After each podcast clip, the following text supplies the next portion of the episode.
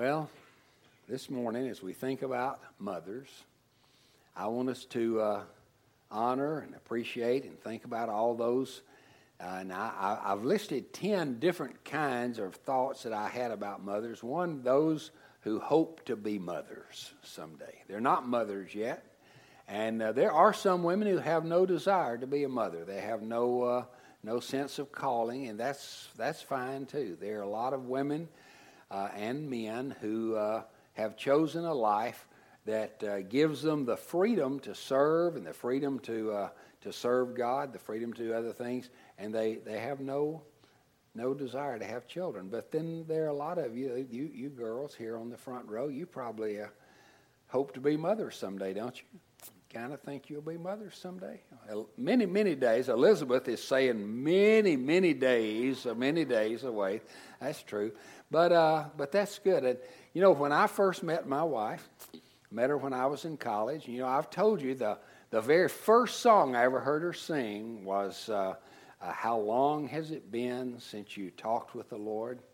and told him your heart's hidden secrets. And as she was singing that song that night, I just said in my heart, I'm going to marry that girl. And uh, that was my f- first time to really to, to, to hear her sing. But I haven't told you the second song that I heard her sing. After the service that night, we went back into the uh, fellowship hall of the church where we, I was preaching that night, and, and we had a little fellowship. And uh, she said, I want to sing a song. And here's the way that song went I want to be married. I want to be a wife. I'm sick and tired of this old college life. I want to have children, short, skinny, or fat. I want to be married, and that's the end of that. And when she sang that song, I thought, maybe she's proposing.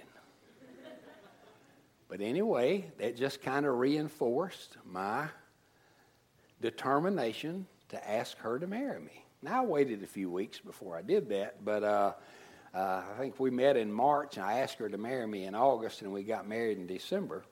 And then, uh, and then Kim, our first child, was born in uh, November, a year and a half later, uh, almost two years later, about a year and 11 months later. But uh, uh, so I know there are ladies who want to be mothers, and they're not mothers yet. And so to you, I just give this word be patient. Be hopeful, pray, and trust God. And in time, uh, trust Him to give you the right husband and the right children. So, good word for you girls. Good, good word for, for all, all you young ladies. Uh, young ladies, okay, okay. And then uh, there are those, on a sadder note, there are those who have lost children. They have, uh, they some have lost children uh, through abortion. I meet uh, women very often, Christian women, who uh, still grieve over a decision that they made years and years ago to give up a child that uh, they were persuaded by someone that it would be better to give up that child than to have that child. And then there are those who have lost children through miscarriage. And uh, that's so sad. My oldest granddaughter miscarried her first baby, and she grieved as much over that as I think she anybody that I've ever seen grieve over the death of a child. And then there are those who have lost children through disease or through accidents of one kind or another. And we have people in our church who've suffered the, uh, the grief of losing a child. And uh, so, for those who have lost children, we say to you, here's a word from the Lord trust in the Lord. Trust Him to give you comfort, trust Him to give you peace, and, uh, and fight for it. Press into the heart of God because it is not automatic and it is not easy.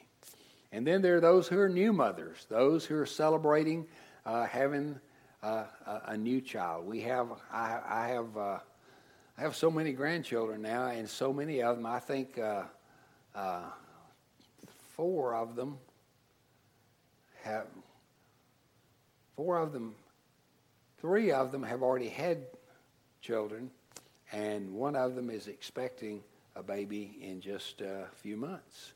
So, uh, and by the way, Mike and Ronnie, Mike Ongoloff, you know, he and Ronnie are going to have a baby. Isn't that exciting? And uh, so we can celebrate with them. So those who are, are new mothers, those who have uh, preschoolers, and uh, Ashley, isn't that fun? Uh, so much fun having preschoolers, and uh, keeps you busy, doesn't it? And of course, she has a full time job teaching as well, and so you, uh, we pray for you. Okay, amen. God bless you. But those are wonderful years, and things are happening in those preschool years. You see them learning so much, so fast, and those days do go away very quickly. It's hard to believe, but uh, and it's hard to believe when you're in it that they'll ever go away, but they do. They just fly by so quickly. And then, of course, those with elementary children have their special challenges. Those with teenagers uh, those are fun years, aren't they? I always looked forward to the day that our oldest daughter would become 13. I, we just couldn't wait for to have a teenager in the house. And for the next several years, we had teenagers in our home, and they bring special joys and special challenges, special delights. But it's so much fun watching them as they make that shift from childhood to adulthood. And uh, as they go through those teen years. And by the way, did you know that in the Bible, there's no such thing as a teenager? It doesn't exist. And as a matter of fact, in American culture, there was no such thing as a teenager before about 1944, 1945. And that's interesting, isn't it? In American culture and in the Bible, there were only two categories of people there were children, there were adults. And by the way, they became adults at about 12 or 13. They went through a, a ceremony called a bar mitzvah or a bat mitzvah, and they were issued into their adult years. And they, when the Apostle Paul said, When I became a man, I put away childish things. When I was a child, I thought as a child, I acted as a child, behaved as a child, but when I became a man, I put away childish things. And do you know that he wasn't talking about 18 or 21, he was talking about 12 or 13. When I became an adult, I started thinking like an adult. And I assumed adult responsibilities. But back in the 40s and 50s, especially in the 50s, marketing people said, uh, you know what? If we invent teenagers, we can sell them a bunch of stuff we can make them feel like there's a market just for them. And that's what they did. And it worked. And uh, all kinds of record sales and Clearasil and all kinds of stuff, hair. Uh, what was that? Y'all wouldn't remember it, but there was a thing called butch wax. You ever hear of butch wax? Most of the teenage boys back when I was a teenager got their hair cut in what was called a, a crew cut or a flat top. It was a flat top. And it was like you just took a, a, a chainsaw and just went across the top of their head, but the hair wouldn't stand up. So you could buy a tube of this called butch wax, and you it was just uh, it was just grease basically in a tube. And uh, Johnny, you don't remember that, do you? And you'd you'd run that stuff back over your hair, and it'd make your hair stand up straight and and your head looked flat. And uh, you've seen pictures of it though, hadn't you? Everybody's seen pictures. Well, I had my tube of it too, you know, and man, I would I would uh, get my hair standing up straight. The only problem is my hair was curly, and so it would stand up straight for a while, and then it would begin to curl, and I had uh, uh a curly flat top, and uh, and of course, we had to throw our pillows away after about two months because all that wax in your hair, as you slept at night, it would transfer to your pillow. It was nasty. Okay. Well, that's uh, uh, so. Teenagers are a special group. I love teenagers, and uh, but they face a lot of challenges today, don't they? It's tough being a teenager today. It's different than when I was a teenager, actually, and uh, a lot of challenges. And I pray for our teenagers. And uh, and then uh, and then there are those that watch their little eaglets leave the nest. That's kind of a challenging time and a fun time. You know, you've raised them. You know, we're not raising kids. You know that. You know that, Elizabeth. You know, you're not raising children. You're raising adults. But they're not, I mean, they are, biblically, they're adults already, but, but you're raising them to fly out of their nest. But most, most mothers want to tie a little uh, string around their feet and say, not, not quite ready for them to fly. And, uh, but the day does come when they, when they leave the nest. And that provides its own special challenges, doesn't it? We could actually do a whole series on that. And then those with grown children. Uh, I used to think that when my children got grown, I wouldn't worry about them anymore. That's not the truth, is it? No. You still have them on your heart, you still have them on your mind. And when you see your grown children making choices that you think wouldn't be the right choice, you're in a predicament.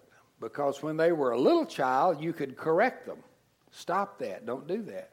But when they're grown, you feel a little bit more hesitant about being able to say, you can't do that because they're grown now. And uh, you can give counsel, but you no longer have the kind of control or influence that you had when they were little. So it's a special challenge having grown children as well. And then there are those with wayward children, those whose children have rebelled, like the prodigal son in the Gospel of Luke. And then there are those with grandchildren, great grandchildren. So that kind of runs the gamut. Who have I left out? Who have I left out? I left out any any group? Okay, well I'll try to cover all of them. So what, do, what do we, how do we approach this whole idea of children? Well, for one thing, we understand that children are a gift from God. The Bible says in Psalm 127 that children are a heritage of the Lord. They're a gift from God. And every child is a gift. And all of these that I've just mentioned, uh, God has given them to us as a gift. And sometimes it's uh, a gift that just brings great joy and delight and thrill, but it also sometimes brings pain and sadness and challenge. But they are a gift. And then the second thought that I had is that there is a God gives to mothers a natural affection for their children. Uh, I've heard it say, you know, there's no love like a mother's love. Well, that's not true. There are some mothers that have a very selfish love, but but when when love is right in a mother's heart, it's very close to God's love. It is a, a almost a divine love. Listen to Isaiah 49, 15. Isaiah 49 15. Can a woman forget her nursing child, that she should have no compassion on the son of her womb? Even these may forget, yet I will not forget you, God says. And it's strange, when the Bible talks about the last days, it says one of the signs of the last days is that people will be without natural affection. They won't have natural affection. And we see that today. It's hard for me to believe that a woman who finds out that she's pregnant could grieve rather than rejoice. That's supposed to bring great joy. In the Bible, when a woman was not pregnant, wasn't able to get pregnant, she grieved. But then when she got news, you're going to have a baby, she rejoiced. That's natural affection. That's the way it ought to be. And yet there are so many mothers today who do not love their children. They do not love their children. And uh, that's hard for me to grasp. And of course, many fathers the same way. Now, just uh, a third thought that I had was that all mothers are inadequate and fail from time to time. My wife and I talk about this pretty often. We look back on our years of parenting and we just say, man, we wish we'd have known what we know now. We wish we'd have done this. We wish we'd have done that. Wish we hadn't have done this. Wish we hadn't have done that. Any of you other mothers ever say anything like that? yeah, I'm getting a lot of head nodding right now. Sure. Uh, well, the fact is, uh, none of us do the right thing all the time. In fact, sometimes, even when we think we're doing the very right thing, the best thing, later we look back on it and say, oh, that was probably the wrong thing. So I'd say to you, mothers, uh, God understands that as well. He, he calls on you to learn as much as you can and then to do as much wisely as you can, but also then to recognize when you look back to realize that that's what God's forgiveness is for. God's grace says to us, whether we have failed in big ways or small ways, God's grace says, My son's blood covers that. So, uh, all of us need the gospel every day. Mothers, fathers, children, you need the gospel every day. Some people think the gospel is just for salvation. We just confess our sins, trust in Jesus. We say, no, we need the gospel every day. And here's what the gospel is the gospel is that all of us have fallen short.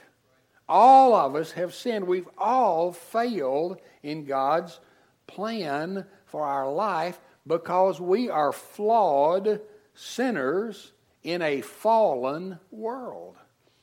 Now, that's how the gospel starts. That's not the gospel, that's the basis for the gospel. The gospel is that God loves sinners and that He sent His Son to die for sinners. Until you realize that you have a need, you will never call upon Jesus for forgiveness or for help. One of the greatest problems I see today in many people that I deal with is that they, they have the heart of Saul, King Saul in the Old Testament. They will never acknowledge that they're wrong. They live their life always blaming other people and always making excuses for their own failures. And you will never find forgiveness and you will never find peace with yourself until you recognize that you are a sinner. The greatest need that people have is to recognize they have a need. And until a person can say, I was wrong, I failed, they'll never have a sense of full cleansing and forgiveness. And I know people, I counsel with people very often that all they want to do is point the finger at other people. Well, I may have messed up, I may have done wrong, but they always have that but in there. It was somebody else's fault. It wasn't my fault. And they are excuse makers and blame shifters, and they can never receive grace. Because grace is not for people who have no need. Grace is for sinners. Grace is for people who can say honestly and clearly, I have failed. And so, understanding that, I would say to you uh, about your mothers, you children, young people, adults. Give your mothers some grace. One of the one of the big mistakes that people make is saying to their children negative things about their parents, their, their own parents. Did that make that clear? So it'd be like if I were to say to my children, really negative, bad things about my dad rather than good things and positive things about my dad, I am building in my children an opportunity and maybe even a, a reason to eventually say negative things about me. That makes sense? If you, as a mother, say to your children bad things about your mother, then you shouldn't be shocked when your children grow up and have negative attitudes toward you because they've seen that modeled.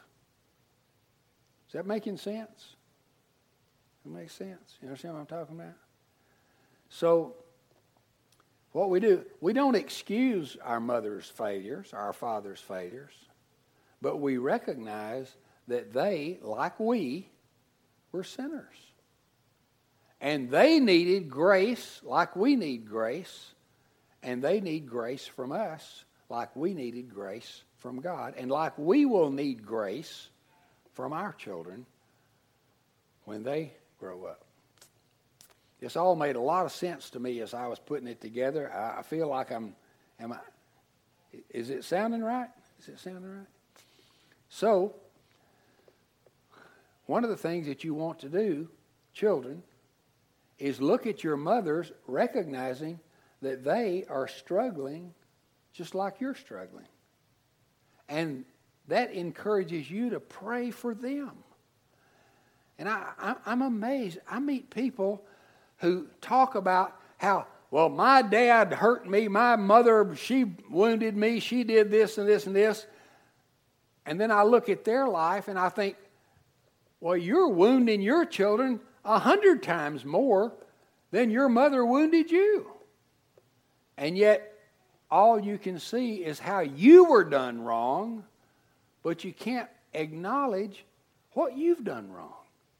Isn't it funny how we can justify our own actions and at the same time magnify the wrong actions of other people? So, my point is practice the gospel in your home, practice the gospel in your parenting, practice the gospel in relating to your parents. And you say, I recognize we are all flawed. My parents were flawed. Their parents were flawed. And by the way, one thing I've learned is that uh, uh, a lot of the flaws that a lot of the failures that our parents made were a result of some of the flaws that their parents made in parenting them. And uh, I know I've told you that my dad, my dad taught me so many good things. He taught me the importance of working hard, taught me the importance of being honest, taught me the importance of respecting women. But my dad didn't know how to be a dad because he had not had a dad who knew how to be a dad. And had I understood that when I was 18 or 19 or 20 years old, it would have made a huge difference in the way I accepted and prayed for my dad.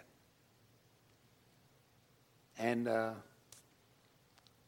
and one thing that it did do for me, it made me determined to try to learn how to be a dad. And uh, and still made plenty of mistakes even after I'd learned as much as I could learn. So Remember our sinful humanity. This is part of the gospel. Remember our sinful humanity. Receive the grace of God in your own life. Acknowledge your need. Believe that God really loves you and confess who you are now in Christ. That's the gospel.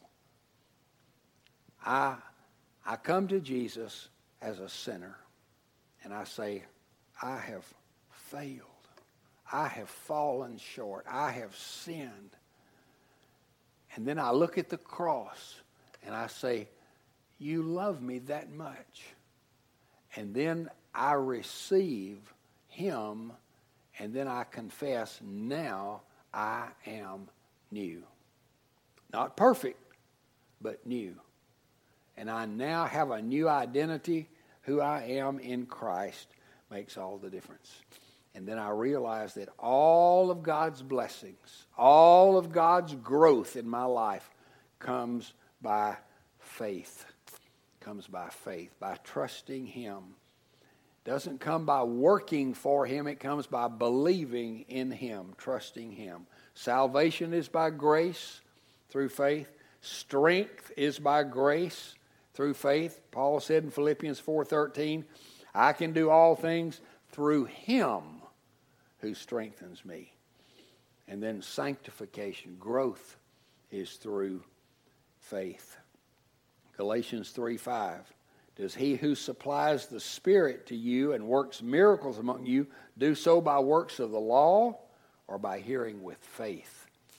God's, it is all by faith.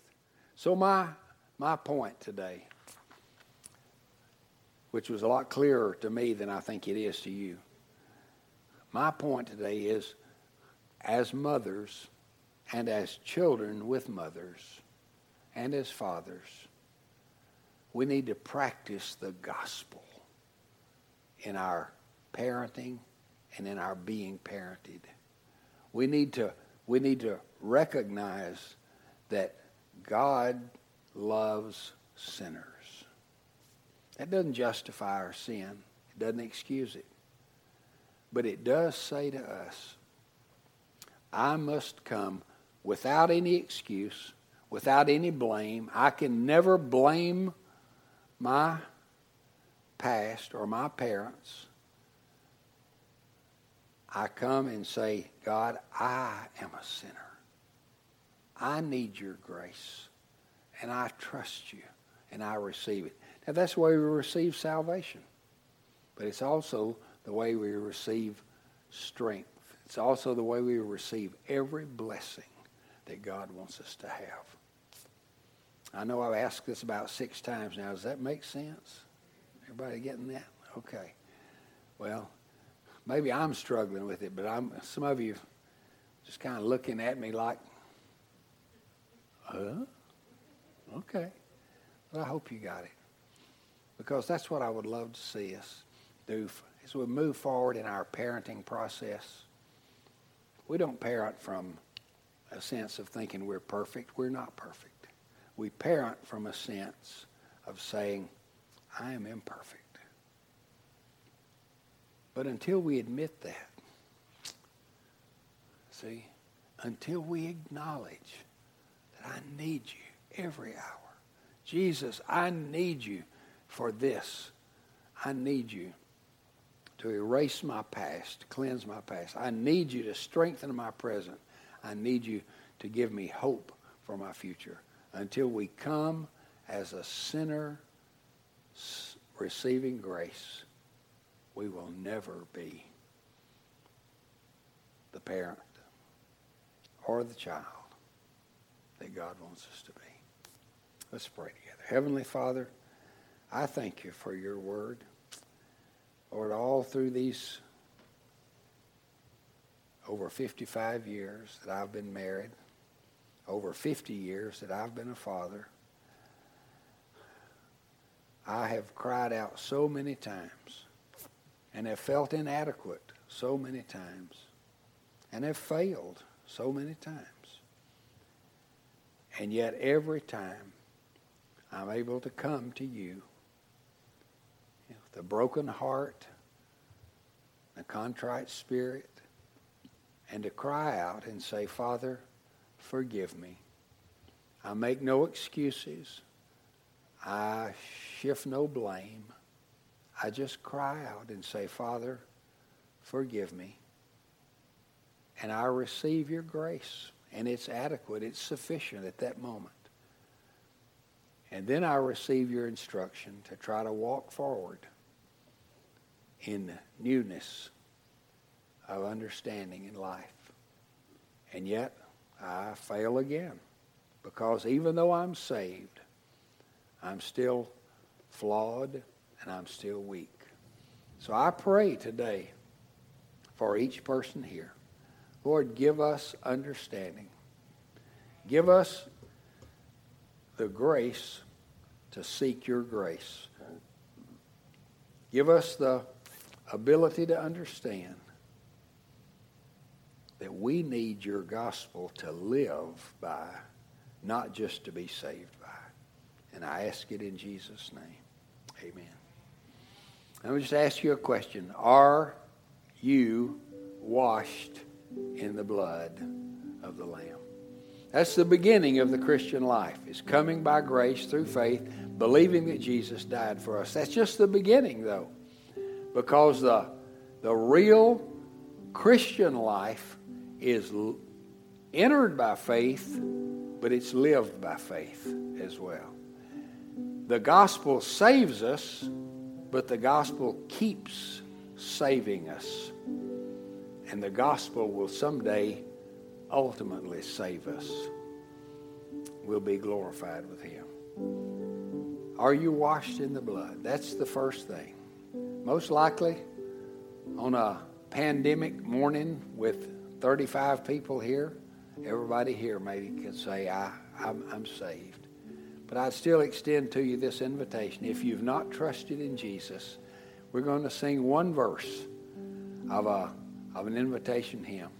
And if you need to come, I'm going to ask you to come and trust in Jesus. As we stand together, as we sing.